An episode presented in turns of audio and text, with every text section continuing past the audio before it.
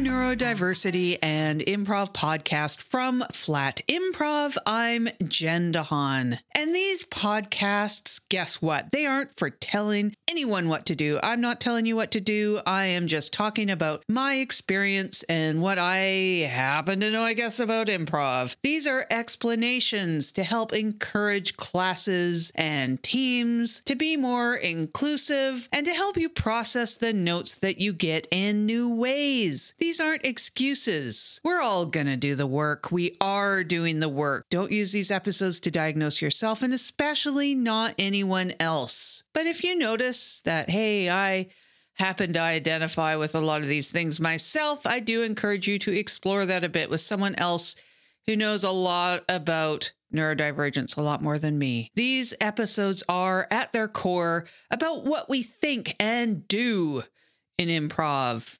In a cognitive sense, basically, we're just improv nerds being great big improv nerds. So, this episode is about editing and speed. It was inspired by a discussion I had with another improviser about fast and slow edit moves. The answer I gave them was a bit of a highly opinionated monologue, and I was told by them that I should turn that monologue into a podcast. So, here we are. And what we're talking about today is those edit moves with a focus, of course, as I just said, on the speed of those edit moves and what it might have to do with your neurotype. Whether your preference is for fast edit moves or slower ones, perhaps more calculated moves. And I mentioned this concept briefly in an earlier episode, but this one we'll use to discuss in a lot more detail. So, what are edit moves? What are we talking about here? We're talking about tags, sweeps, walk ons, and cut tos.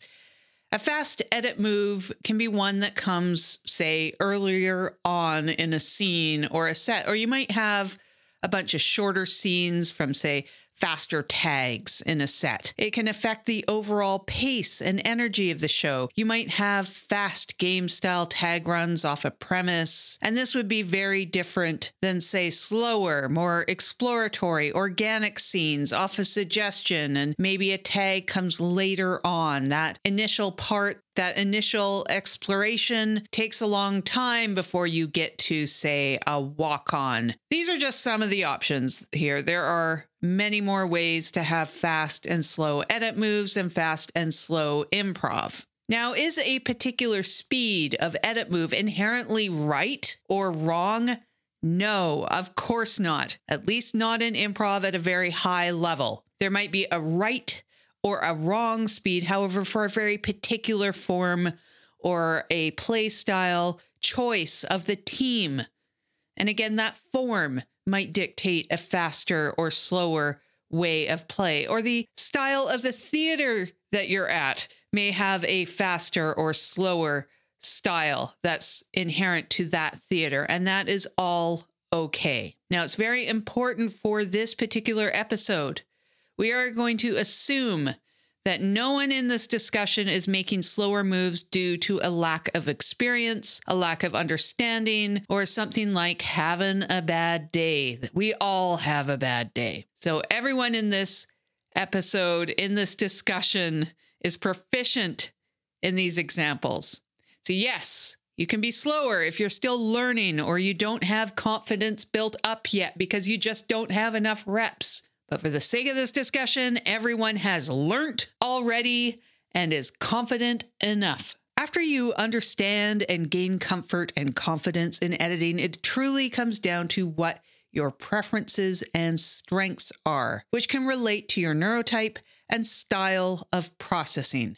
How you're processing, like how you're thinking, what you're processing. Is it, say, plotty or game moves? And whether or not you're a top down or bottom up thinker, among other things, which we'll talk about a little bit more soon. And I've also discussed in earlier episodes. But these neurotype, these ways of thinking and processing most likely play into edit moves in some way, especially in a long form set. So let's talk about this a little bit more. So, the improviser I was talking to was told that they edited too slow by another person on their improv team. They were told that they should be faster. Their comment, as it was explained to me, had nothing to do with that person, that improviser's experience or confidence, as they had a lot of both of those things. Again, this part is very important. They had the experience, they had the confidence, they just happened to be a slower editor. And I want to make it clear before we move on that it's totally okay to take your time on edits if you're learning. You have to learn somehow. You have to get those reps. So it's totally fine to be a slower editor as you're learning how to do improv. There's nothing wrong with this either. It's just a different discussion than the one we're having today. So, why do improvisers play faster or slower? Let's talk about some of those reasons. So, the first of the reasons is top down and bottom up processing, or top down and bottom up thinking. I talked a lot about this in episodes three and four of this podcast. So you might want to go back and listen to those. I go into a lot of detail about what that type of thinking means. So, in a nutshell, top down thinking is when you are using your past experiences to get the gist about some sort of new information that you're encountering. Say, what's happening in a scene. So you would be watching that scene, you would sort of get the gist based on your lived past experience. You would get a gist and then you would make that kind of hypothesis, that assumption about what's going on, and then you would fill in the details. If you're a bottom up thinker, you are looking at all the details first before coming to a hypothesis. So you would be information, data gathering, and then you would put it all together, make your hypothesis, and then you would be making a move. If you're top down, you might be making a move and then kind of filling in those details afterwards. So it's two very different ways of thinking, and it very likely affects how you do improv. Now, if you're on the back line and you're kind of in the flow and listening and you're not really thinking, uh, but you might kind of be grabbing at things and kind of have some ideas, you're not in your head. You're possibly just waiting for that moment when the right connection, the right idea just pops in and then you step out. And you might, because you're not really in your head, you're not adjusting the way you're thinking, you might not have much of a choice about when that happens. So, this might be your most natural timing. If you are not in your head, you're not really thinking, you're probably using your default way of thinking. That's your default wiring in your head, top down thinking or bottom up thinking. This is probably your most natural timing for edits. This is your default mode. And as we discussed in the episodes three and four, top down thinking, little bit faster, right? You're getting that gist first. You might be just have the gist and step out. If you're a bottom up thinker, you might be gathering more details before you step out. And those are different types of edits. If you are a bottom up thinker like I am, you might have more details from across a set or across the scene. So you might have made some of those connections because you've got more details before you're stepping out. It's slower, but you might be doing more connection based editing. That's something that you're adding to the team that's different than a top down thinker. So these are both valid ways of editing, different ways of editing. And if you're just in the flow, it's going to be at a different time, quite possibly. Doesn't mean that you can't do the other one, as I discussed in the other episodes. If you're a bottom up thinker, you can still do top down thinking. It's just not your natural way of thinking. It's not your automated default way of thinking. You can still do it, but it's just different. And it might put you a little bit more in your head if you're not doing your natural way of thinking. Now, I don't know for sure how it works for other people cognitively because I only have my lived experience as a bottom up thinker. This is just my experience and what I happen to know. So your mileage might vary on all of what I'm saying, really, in this whole freaking podcast series. All right. So another reason preference, right? You might just have a preference. I like editing faster. I like editing slower. I like slow play. I like fast play. I like to explore. I like organic. I like premise. You can have preferences on all areas of improv. And both because all of these preferences are okay and valid play styles and valid ways of doing improv, it's fine. There's nothing wrong with them. And you might do both. Hey, you might prefer both depending on where you are or who you're with or what kind of form you're doing. This is all very common as far as I understand. And again, even if you have a particular neurotype, it doesn't mean that you can only do one thing or the other. This is really about the style of play, yours in general, and also that of the team and that of the form or the theater or the type of improv that you're doing. You might be fast in scenes and a slow editor. I love, love fast dialogue cadence, for example, but I like to wait for the right edit move and it comes off as slow.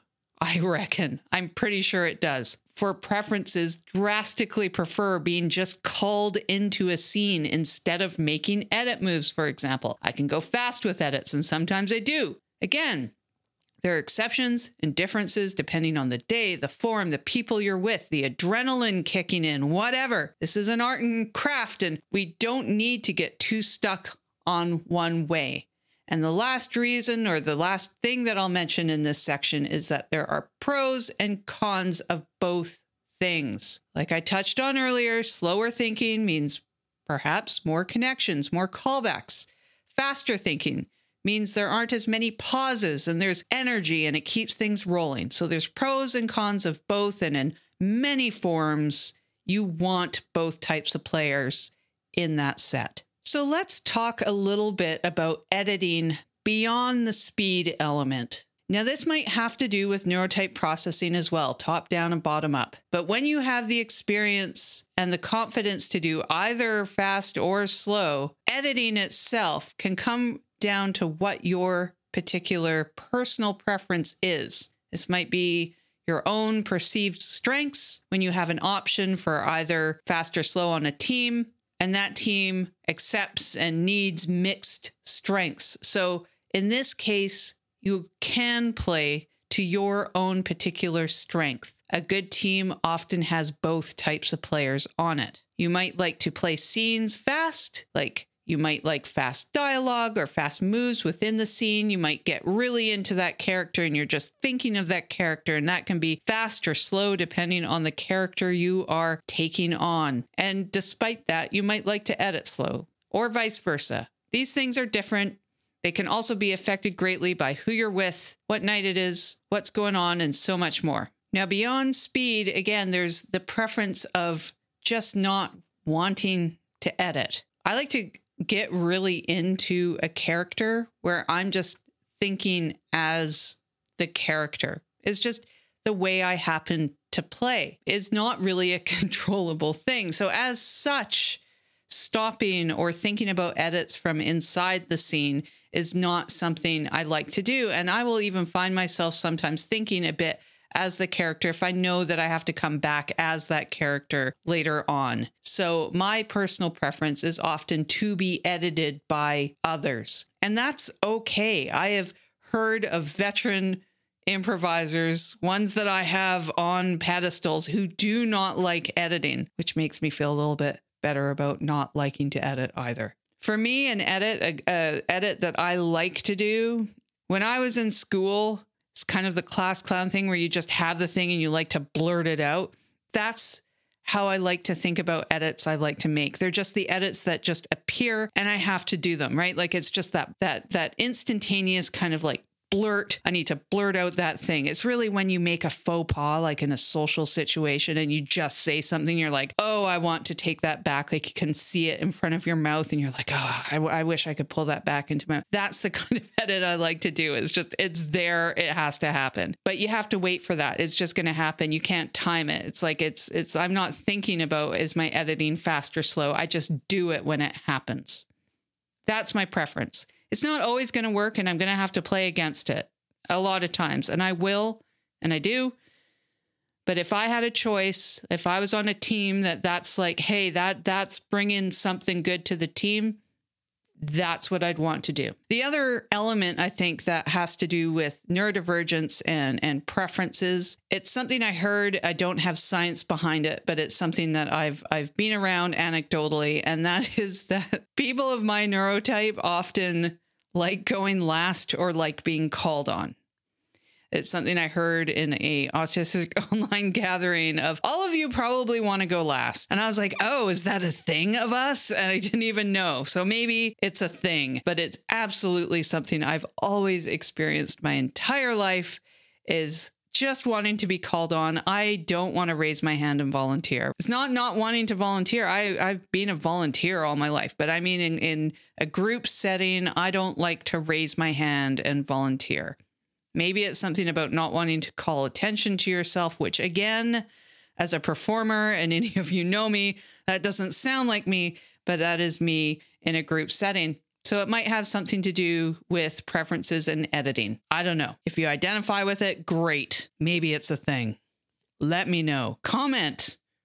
Message me. Let me know. Is this a thing? And the other thing that can be true is we can play in a certain way that might not be our default way.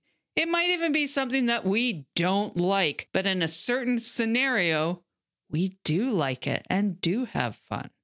So maybe it's like, hey, I almost always hate doing accents, but if this certain condition is true, I actually really like doing an accent. So even though I've stood here and said, hey, I don't generally prefer doing fast edits, I've had some sets where I've done really fast edits and had a hell load of fun, right? A ton of fun. So there are scenarios in place sometimes where you can have fun doing something you generally don't prefer. So, on that note, just try things. Try a lot of things. Try the things that make you uncomfortable. Try the things that you don't like. And sometimes you'll have fun. And then make note of what that is and try to figure out why. Why, in this case, did I really like it? And see if you can figure something out about the way that you particularly do improv. And I think that's really what's quite key here. Your brain might handle both things, it might handle other things in certain scenarios for certain reasons. So figure out what's going on cognitively, and you might better understand what your preferences and strengths are. And that's really good for doing good improv. So, before I go into recommendations and why some of the stuff that my improviser friend experienced, why that was a problem, before I go into that, I'm going to go specifically into my neurotype of a bottom up thinker and editing and editing speed. So, as I discussed, I'm a bottom up thinker, bottom up processor. That means I'm looking at specifics, details, before I make moves generally, or I'm just letting them filter in. So, how does that work? Am I standing there thinking and analyzing on the back line? Hopefully not, but I'm listening hard. I'm paying attention. I might be kind of experiencing it as my character if I have to go back in as that same character. I'm not really in my head, but I'm absorbing all those details as I naturally would as a bottom up thinker, because that's the most efficient for me. It's the way that I think in everyday life. I'm not changing, I'm not working to adjust the way I think. So, this is the most efficient way for me to listen to scenes and listen to the set. So, what's typical for me is I just wait for the idea to arrive and then I would step out. My brain seems to naturally kind of hold some backup items. Like these are kind of single details or details that might kind of go with other details. I might use those if I really need to. If the set really needs something, like this scene has definitely gone on too long and needs to end, I'll sense that and I might do something. And it might not be that great, but it's there. I'm also not afraid of just stepping out with nothing, which sounds kind of odd as someone who's really bottom up thinker type, I'm always still looking for that idea that connects well, that good idea to walk out on. And that's going to take longer, but it's going to just pop in and be there. And then I step out and do it. So that's sort of my default mode as a bottom up thinker editing. And the reason that it's a preference for me as a bottom up thinker is that it just gives me the most joy in improv, which sounds really nebulous, but it's what I love. It's what my head by default does, right? And so why not capitalize on that for the team too, right? Like it's capitalizing on it for myself because I know that's the way my head works. It gives me the most joy and satisfaction doing this thing that we love. So why would you not have that as your preference? It just is. So why not do it if you can? That's why I think it's really important to really know that about yourself, know that it's a preference, and be able to speak to it if it comes up, like it might when you're on a team making decisions or justifying yourself if you see to get into some sort of situation where you do. Understanding how you think, understanding what you bring to the team, understanding what you like the most is really good. So I do recommend thinking about this, thinking about how you are processing scenes and think about how you prefer to play is very important. It's also true that as a bottom up processor in life, in addition to improv, I just love watching. I love observing. I love listening. I love making judgments. That's just the things that my head naturally does. I love waiting for that idea to just kind of come. I love playing to patterns and connections as an autistic person. I love making things fit together great. I love kind of just having that connected thing just appear and then be able to use it. That's just something I enjoy as part of this craft, this art form, and it's fun. So that's why I do it that way. And doing it that way, again, what I'm doing is not better. It's not right. It's not wrong. And it's not better. Other people are going to be faster players, and that is also needed. Faster editors, that's needed. So a form might not be able to have this type of play, or it might not need a lot of it. So we have to also take that into account. But there's other players that are fast. There's other players that have top down thinking. There's players like me that have bottom up thinking, and both of them can work on a team or a form that needs both types of these players. And you can probably do both. You can probably do fast edits even if you are a bottom up thinker. So test this out. Try doing things that you aren't comfortable with and take note of what your reaction is, what your cognitive state is when you play these ways.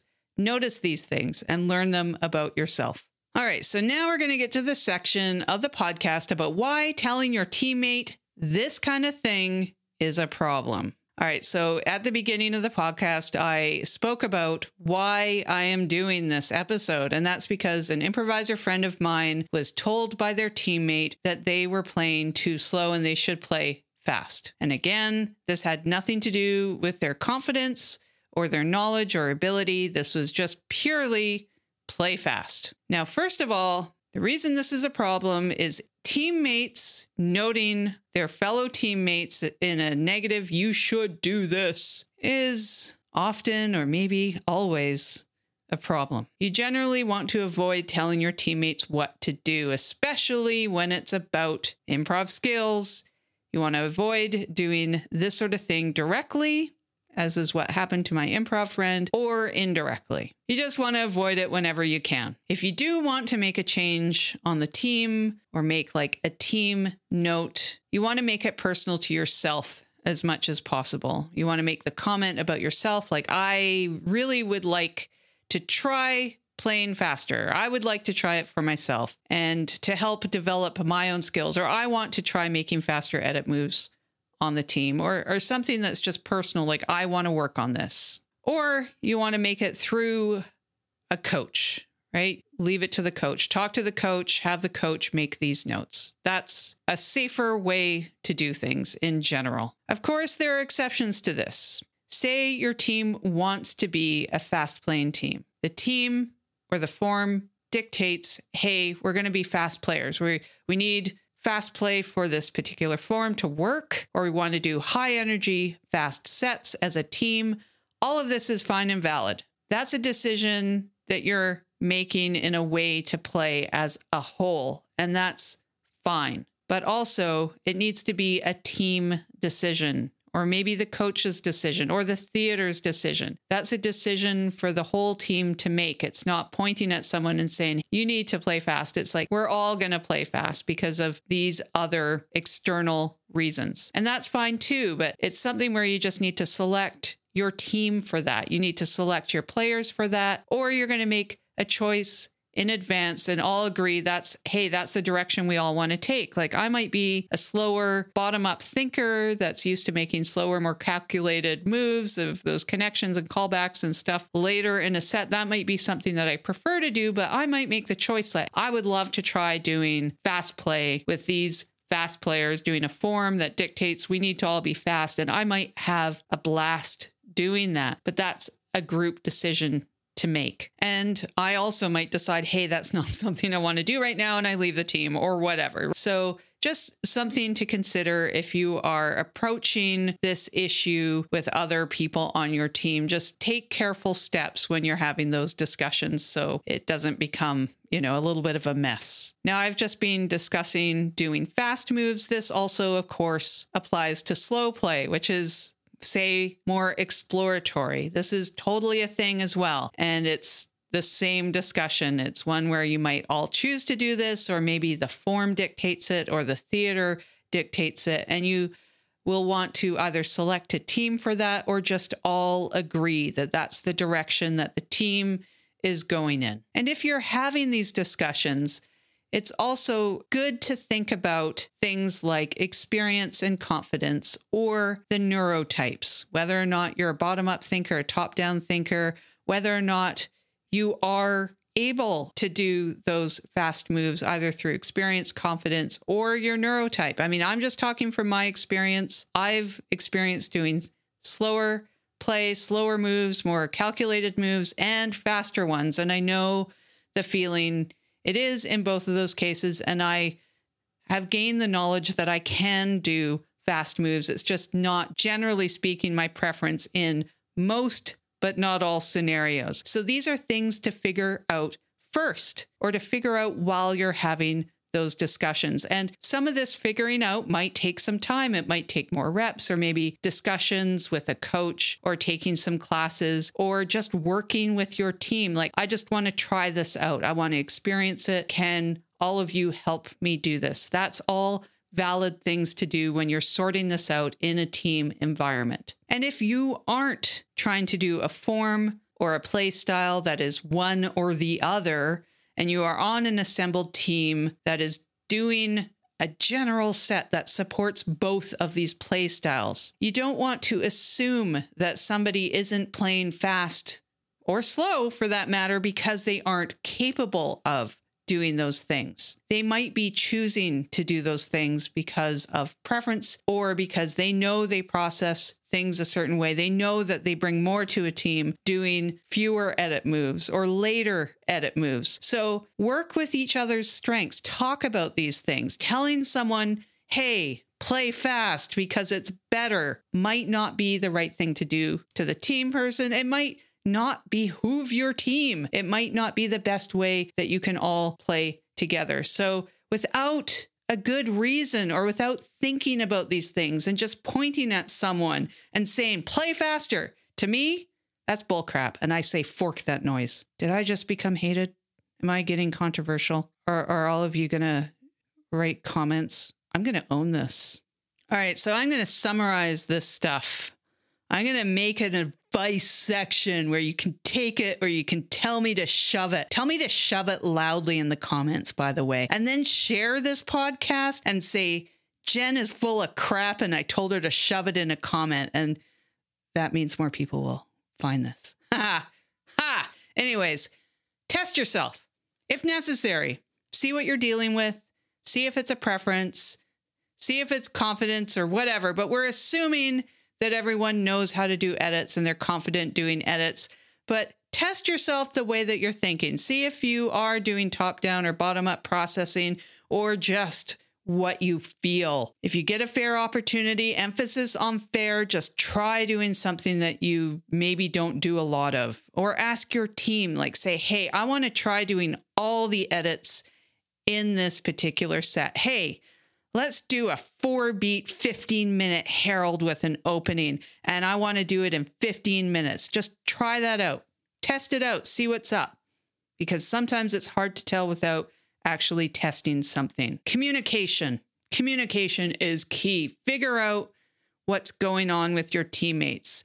If you are thinking, hey, I need to go tell that teammate of mine to edit faster, communicate. Just figure out what's going on first. Don't go just walk up to them and tell them, do this. Just learn from your teammates. Figure out what the issues are. Figure out what you really want as a team. Is this important? Will it be better at all? Just don't make assumptions. That that's that's my life advice to you. Don't assume. But I'm going to make an assumption right now assuming you have the flexibility on your team that you say you've chosen your team that you you have chosen the form that you don't have anyone telling you what to do in the way of of speed just consider the form and your overall style and how you can best incorporate the different edit styles and preferences that your teammates have. If you want to be all fast or if you want to all do slower organic, exploratory improv.